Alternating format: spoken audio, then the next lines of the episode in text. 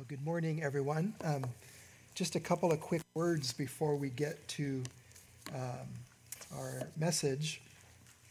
I'm getting over a minor cold, so forgive me. I'm not going to shake hands or hug anyone, and I'm pretty sure it's a cold and not COVID. But if this is COVID, the pandemic is over.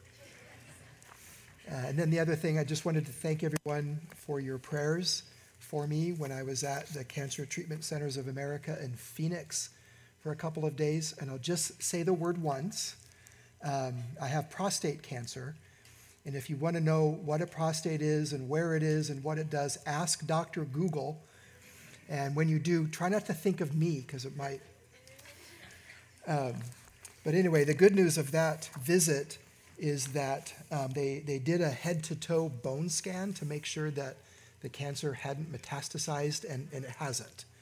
So that's really good. When, when men catch prostate cancer early, it's, it's highly treatable. Um, but now I need wisdom from God to know what to do because there are different uh, treatment courses available, and I don't know what I'm gonna what I'm gonna do. So pray. But but thank you for your prayers. All right. Well, we are looking at Psalm 23 this morning. We're uh, in the middle of a series on um, Christ in the Psalms. And the reason we're doing that is because we're, we're taking Jesus at his word. Remember in Luke chapter 24,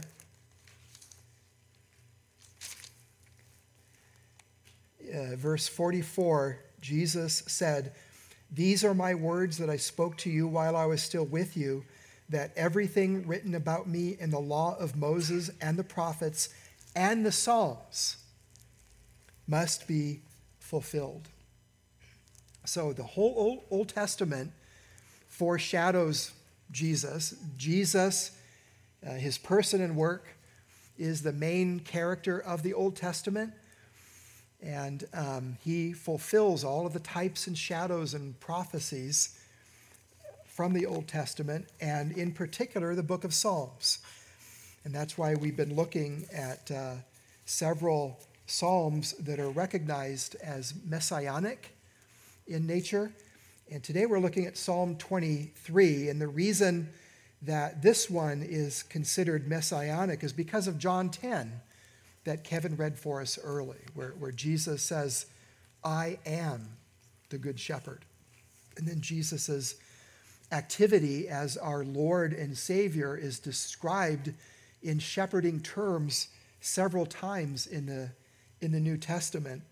So, um, behind the human author, David, writing about his own experiences and his own relationship with God, um, the Holy Spirit was intending Jesus. Jesus is the one whose composite picture is drawn out here in Psalm 23. This is probably the most well known psalm. I mean, everyone knows Psalm 23.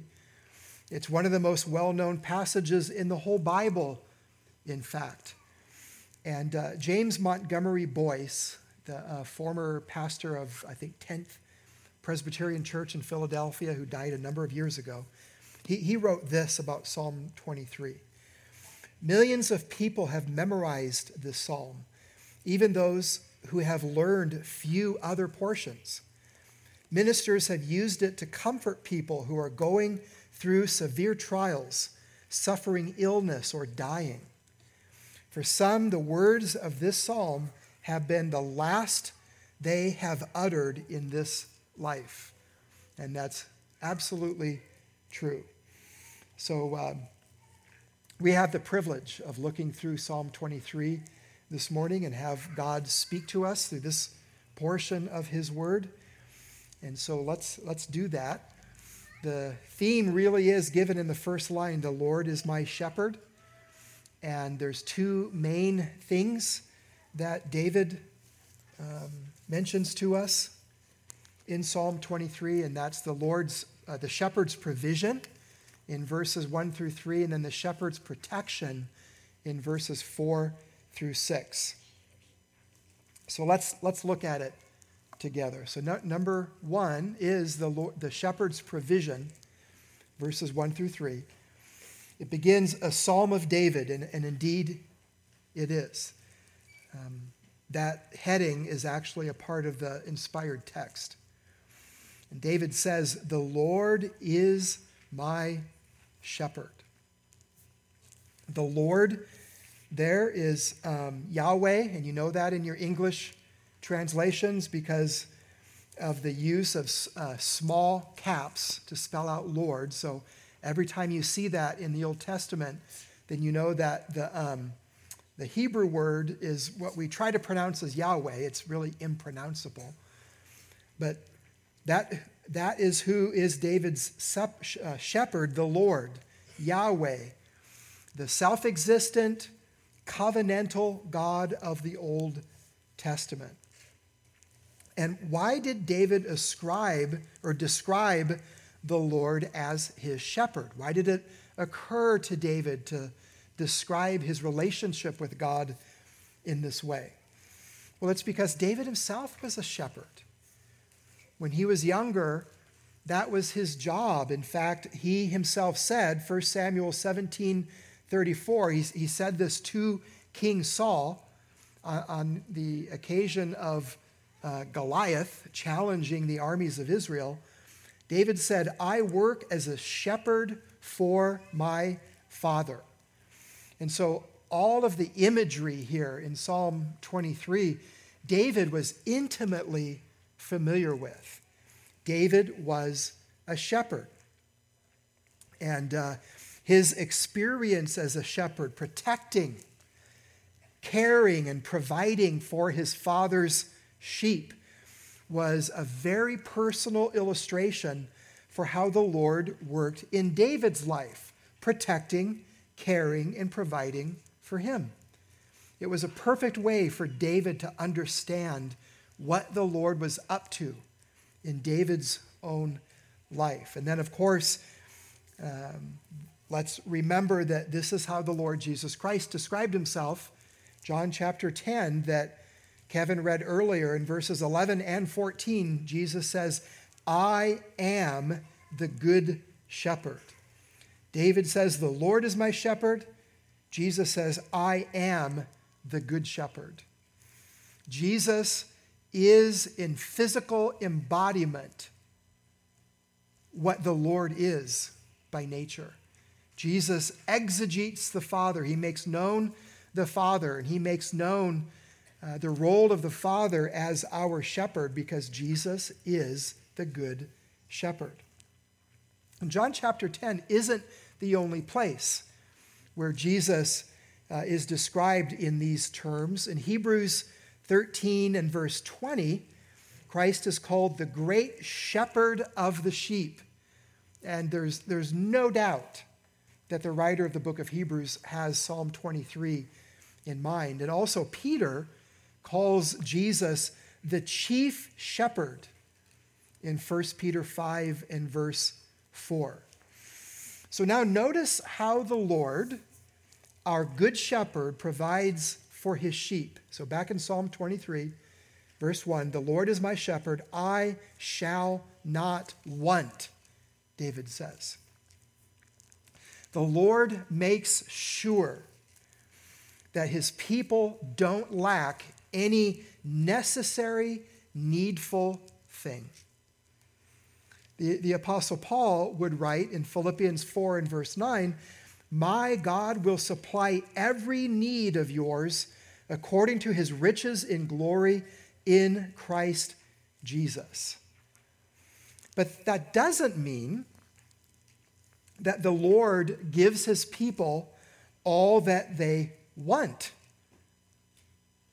There's a big difference between what we need and what we subjectively, emotionally, sometimes covetously want.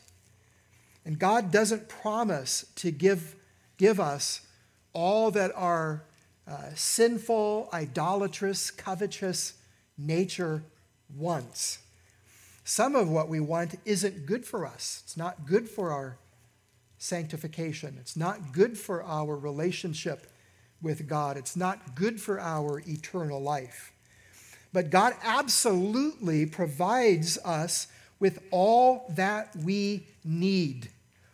Peter writes about this in 2 Peter 1 3.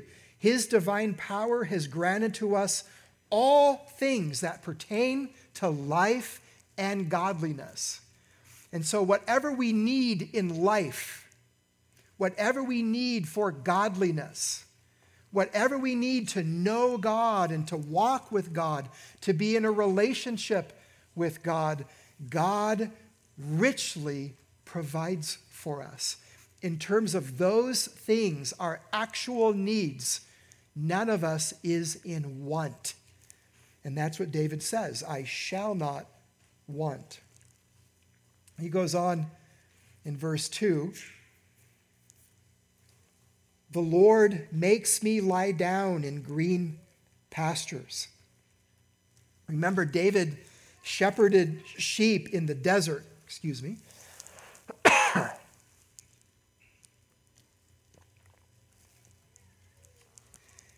David shepherded sheep in the desert where green pastures weren't easy to come by. By the way, you know, there are sheep who are pastured in Ridgecrest. Have you ever seen that? up there near Rademacher Hills. I've seen them a number of times.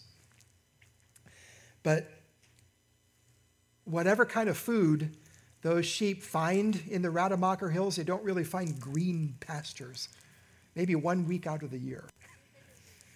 But that's the reality of life in the desert, and David was familiar with that.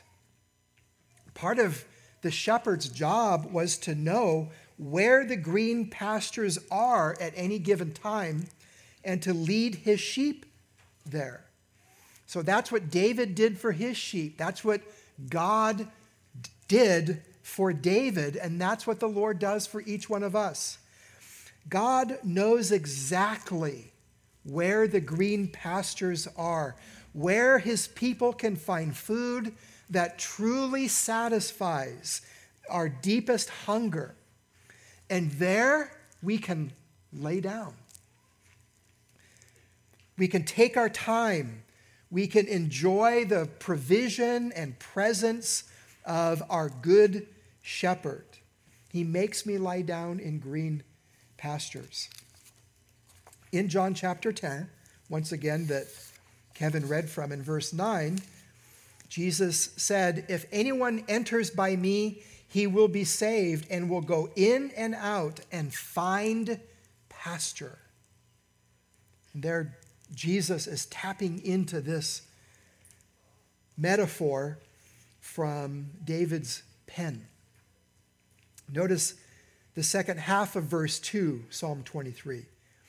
He makes me lie down in green pastures. He leads me beside still waters. Sometimes there are streams in the desert, but they're, they're seasonal. And if you come across, if you're thirsty and you come across a stream in the desert, you better get while the getting's good, because that stream's not going to last indefinitely. But the still waters that David is referring to here are wells and springs, not the runoff from some torrential storm, a flash flood, but subterranean waters that seem to always be there indefinitely. Still waters, wells and springs. They're always available and they, they seem to gush from limitless, unseen reservoirs, independent of the weather. That's what David has in mind. He leads me beside still waters. And thinking about what Jesus does for us, his people, his sheep, as he leads us as our good shepherd. Jesus said in John chapter 7, verses 37 and 38, If anyone thirsts, let him come to me and drink. Whoever believes in me, as the scripture has said, out of his heart will flow rivers of living water. Notice verse 3 in Psalm 23. He restores my soul. God is a restoring God.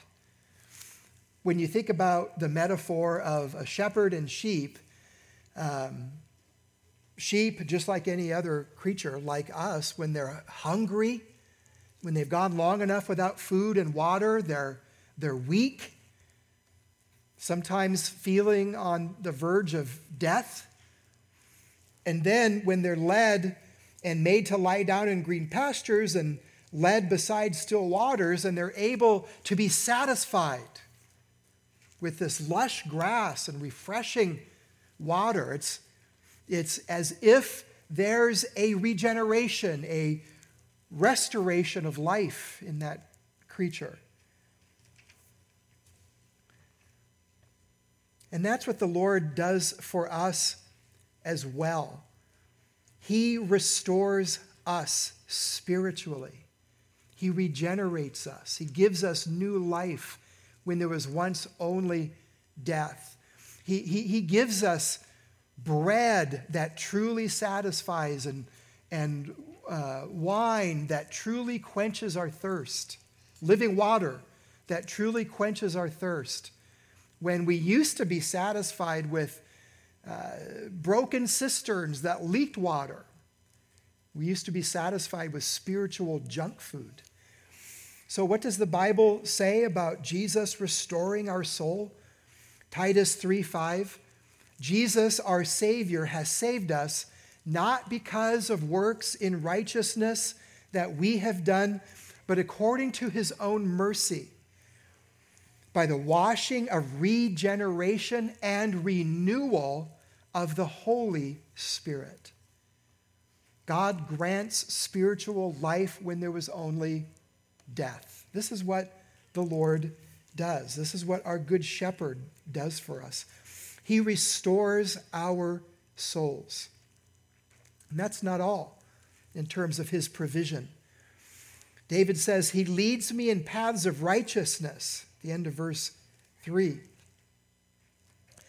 And this is a reminder that following the Lord, following Jesus, the Good Shepherd, is a lifelong path it's not just a temporary moment. And our Good Shepherd leads us on a lifelong journey of progressive sanctification in which God purifies us like gold and we grow into Christ likeness. And sometimes that process is painful, it's uncomfortable, but God is committed to our sanctification because the best thing for us and any other image bearer of God is to be conformed into the likeness of Christ.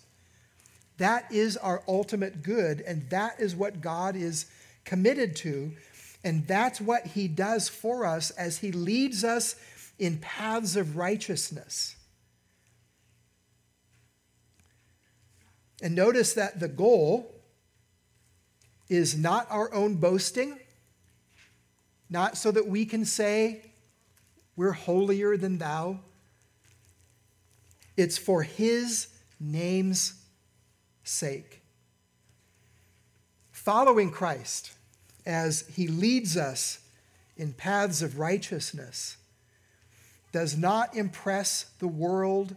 Uh, it's not going to win you very many uh, friends or influence very many people. It's not going to make you a celebrity. Probably won't get you elected to political office, but it will glorify God.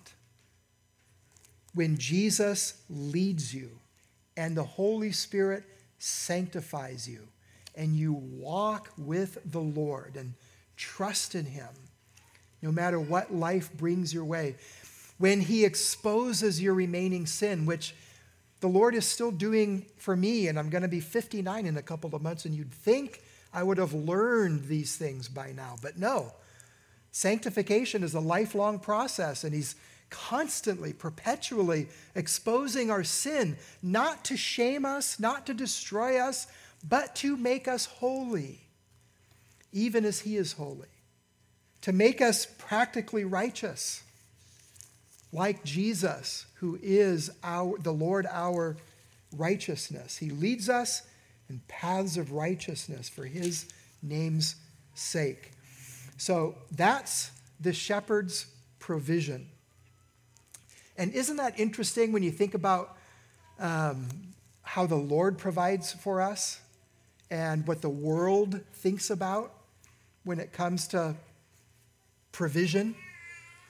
The, the world thinks that if God is going to provide for us, then he needs to take care of all of my sensual desires, all of my thirsts and bodily appetites.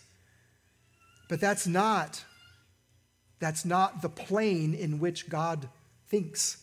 That's not the plane in which he provides. He provides for us, for his people, what we really need. And when it comes to what we really need, God is very, very faithful. He provides for us. All right. Secondly, then, in verses 4 through 6, we have the shepherd's protection. And verse 4 might be the most famous verse in Psalm 23. Even though I walk through the valley of the shadow of death, I will fear no evil, for you are with me. Your rod and your staff, they comfort me. Let's look at a few things there. The shadow of death. We're not sure exactly what David had in mind in terms of his own personal shepherding experience when he wrote this, these words.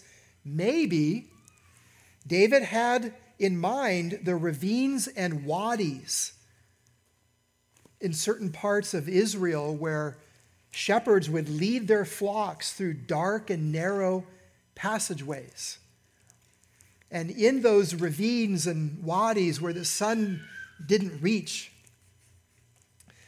you, you never knew what predator or robber might be lurking around the corner. You never knew who or what you might meet up with.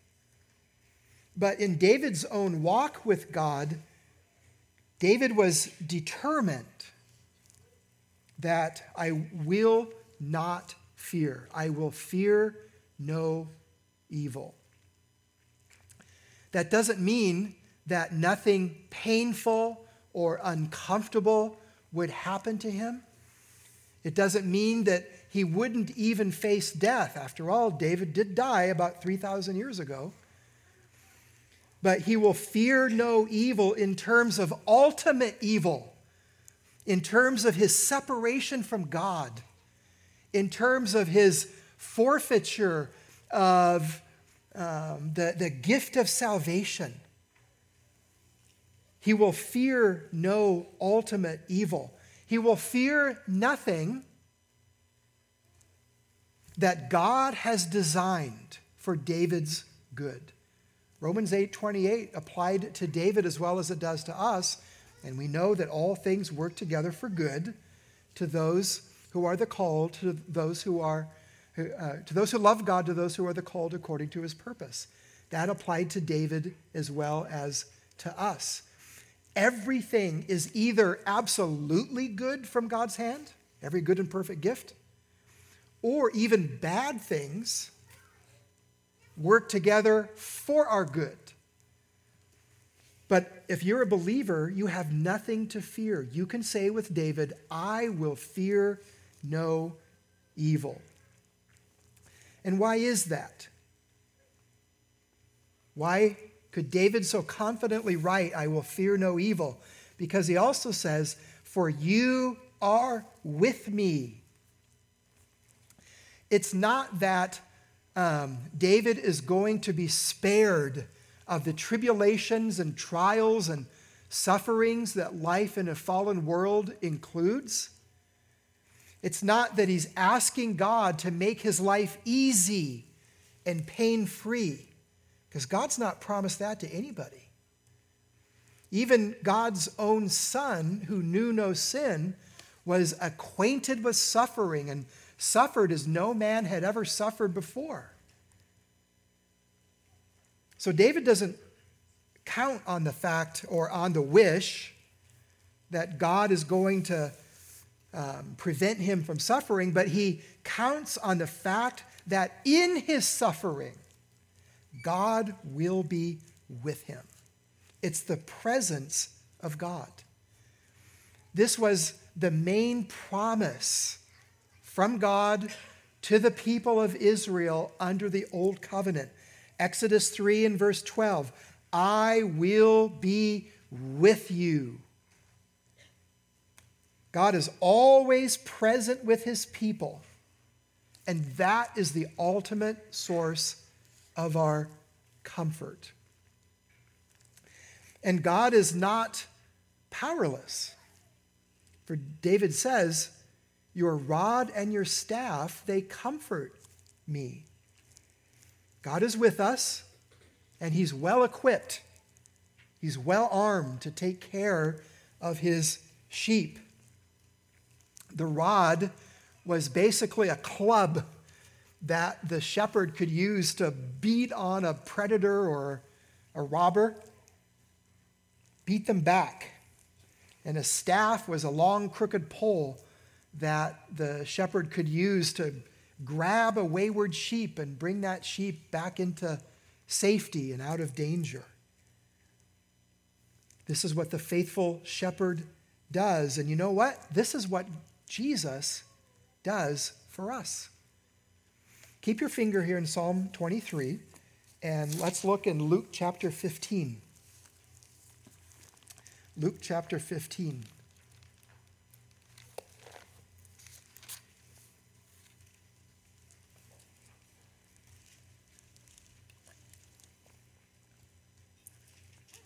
Notice verses 1 and 2 in Luke 15. Now, the tax collectors and sinners were all drawing near to hear him. And the Pharisees and the scribes grumbled, saying, This man receives sinners and eats with them. That was the charge against Jesus from the Jewish religious leaders that then led to Jesus telling them the following parable. Remember, this man receives sinners and eats with them. So, verse 3, he told them this parable What man of you, having a hundred sheep, if he has lost one of them, does not leave the 99 in the open country and go after the one that is lost until he finds it. And when, and when he has found it, he lays it on his shoulders, rejoicing. And when he comes home, he calls together his friends and his neighbors, saying to them, Rejoice with me, for I have found my sheep that was lost. And then Jesus gives the moral to the story in verse 7 Just so, I tell you, there will be more joy in heaven over one sinner who repents than over 99 righteous persons who need no repentance. That is why it was okay for Jesus to go and sit down and spend time with tax collectors and sinners. Because Jesus is the good shepherd and he is seeking his sheep. This is what happened to me when the Lord saved me, and this is what happened to you. You, you may not have known it, you may have been unaware of it, but at some point in your life, and, and granted, praise God, there are people who have uh, who from childhood have known the holy scriptures like timothy which are able to make one wise for salvation which is through faith in christ jesus. Thank god. And that is totally legit and it is a huge blessing. But there's also a lot of people who are uh, super stubborn like yours truly, and has to live life in this world doing things our own way, trying to find happiness according to the, the ways prescribed by the world. And God comes after us. Jesus, the Good Shepherd, comes after us and he rescues us. We, we feel like well, I just came to the end of myself and I realized that, you know, this really isn't a very intelligent way to live. I'd much rather live as a Christian and follow Jesus. I think Jesus is a much more capable Lord and King than me or the world. And those thoughts may have gone through your head, but that was the result of Jesus rescuing you. That was the result of the good shepherd seeking his sheep and bringing them back into the fold. This is what Jesus does for his people. Jesus, our good shepherd. And then Jesus' uh, protection of his sheep extends not just from our conversion, our salvation, but it extends all the way to the end, even through the valley of the shadow of death. So Kevin read from John 10. Let's look there quick, quickly. John chapter 10, verse 14. Jesus said, I am the good shepherd. I know my own, and my own know me.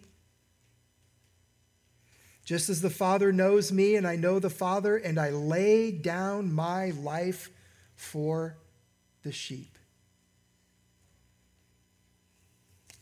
This is how Jesus is able to lead us through the valley of the shadow of death. Because Jesus actually died for us. Jesus actually tasted death for us. He removed the curse of the law that was against us. He paid the penalty for our sins that it was due for us to pay and we can't pay. But Jesus did it by his death and his resurrection. And by the way, think about this for a moment. This is why, the, the death of Jesus is why we walk through the valley of the shadow of death.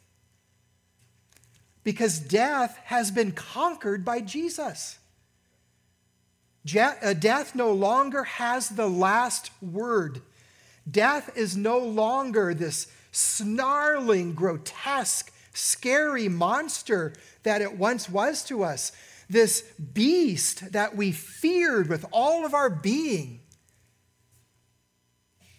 Death can't touch us.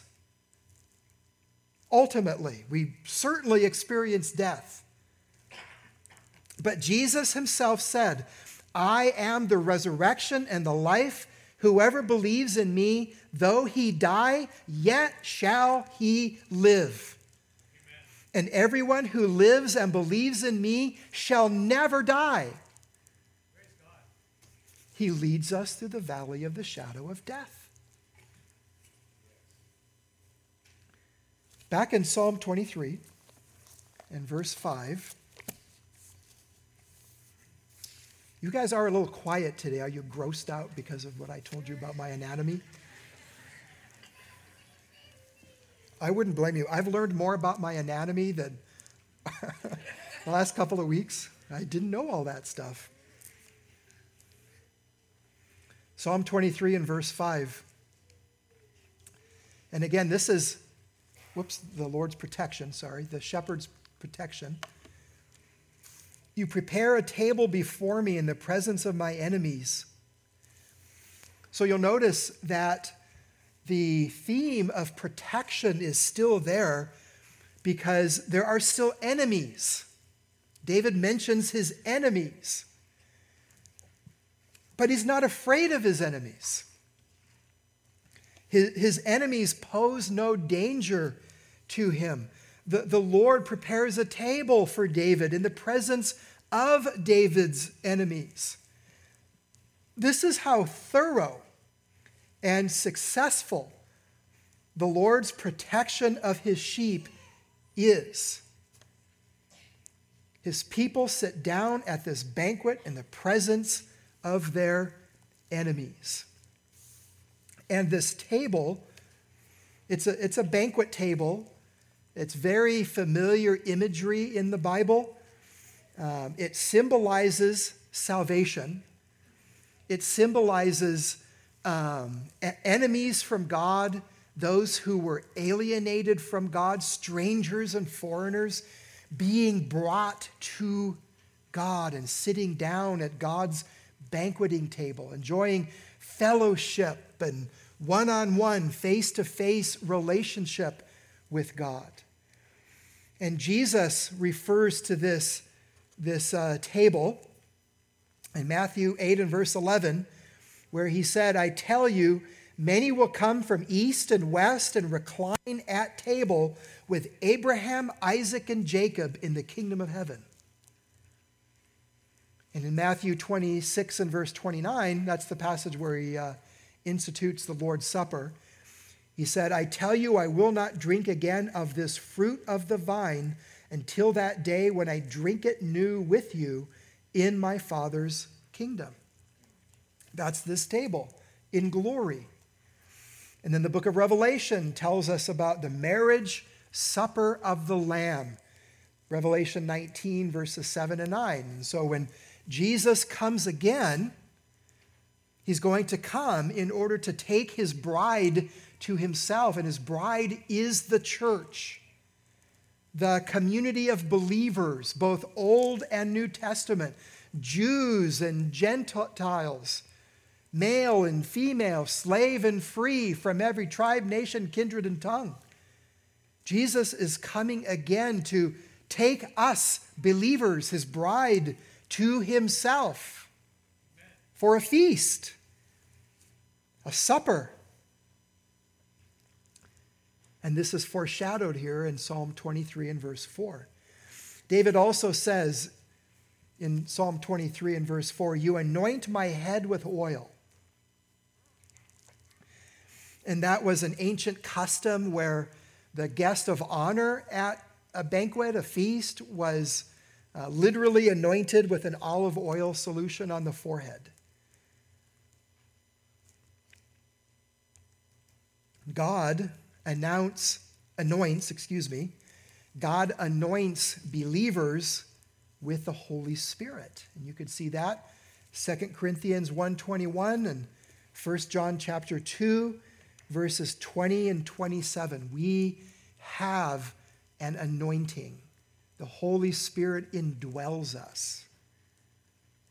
God has anointed your head with oil above and beyond even what David could have pictured because of the person and power and ministry of the Holy Spirit in your life. Then he says, My cup overflows. There, there are so many good things from God that David enjoyed that he didn't have a cup big enough to contain them. It overflowed. Grace upon grace. We're, we're told in the New Testament, Ephesians chapter 3 and verse 20, that God does exceedingly abundantly above all that we could ask or think. This is our God. And what's David's conclusion to the Lord's shepherding care over him? Verse 6 Surely goodness and mercy shall follow me all the days of my life. Goodness and mercy, all that can properly be called good. And God's mercy, his having pity on even his enemies, his goodness and his mercy, they follow us all the days of our lives, even those days that hurt, even those times when we don't know what the Lord is doing. We don't know how long this particular trial is going to last. But at least one thing we do know goodness and mercy shall follow me all the days of my life. Not just the good days, not just the days when life doesn't hurt, but all the days of my life. even those days when we're walking through the valley of the shadow of death. Goodness and mercy will follow us all the way into eternity.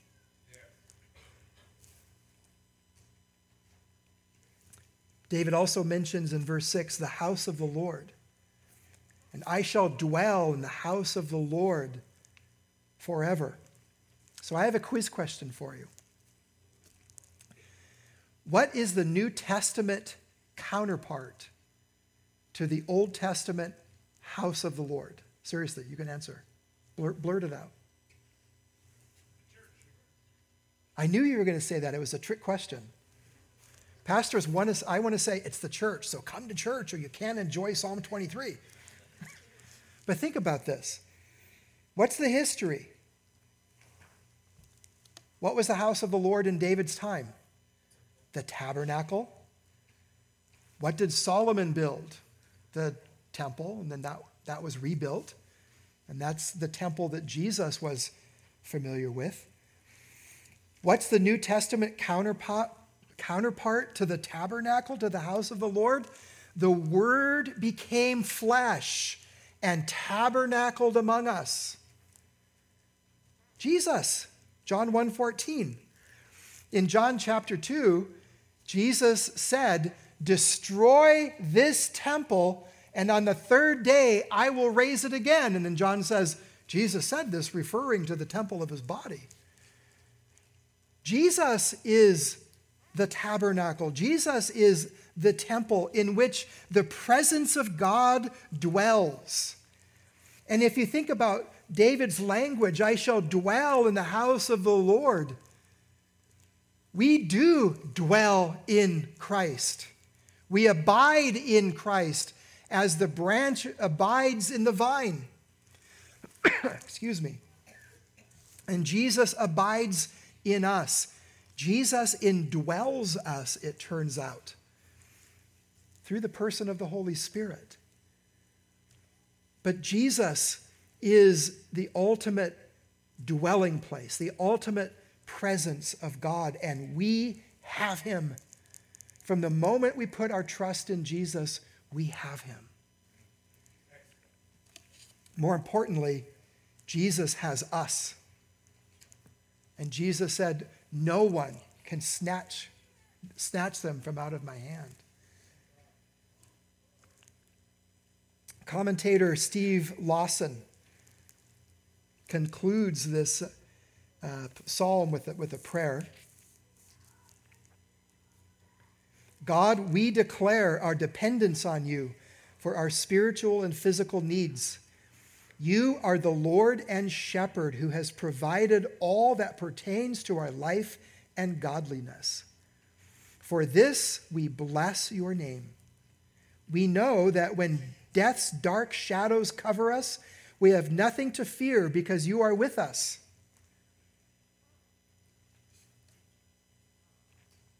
Lord, thank you. The Lord is our shepherd. If you don't know this Lord as your Lord, what a great time to do it. Today is the day of salvation. Now, the, the door of opportunity is wide open. The, the gate of salvation that leads to heaven is wide open. It happens to be exactly the dimensions of the gospel of Jesus. You can't come in any other way, but that is a vastly wide gate. And no one, no one who comes to the Lord Jesus Christ, casting themselves upon him, committing their, their souls, their lives to him, no one will ever be turned away. Come to Jesus and know him as your good shepherd today. Let, us pray. Lord, we do thank you for this amazing, picturesque, encouraging passage of Scripture. But more than that, Lord, we thank you that you are our shepherd. Jesus is the good shepherd. Thank you the, for all that you do for your sheep. And would you encourage our hearts? And would you strengthen us in the inner man so that we would follow the Lord Jesus Christ as he makes us to lie down in green pastures and leads us beside still waters and even leads us through the valley of the shadow of death. Bless your word, we pray. In Jesus' name, amen.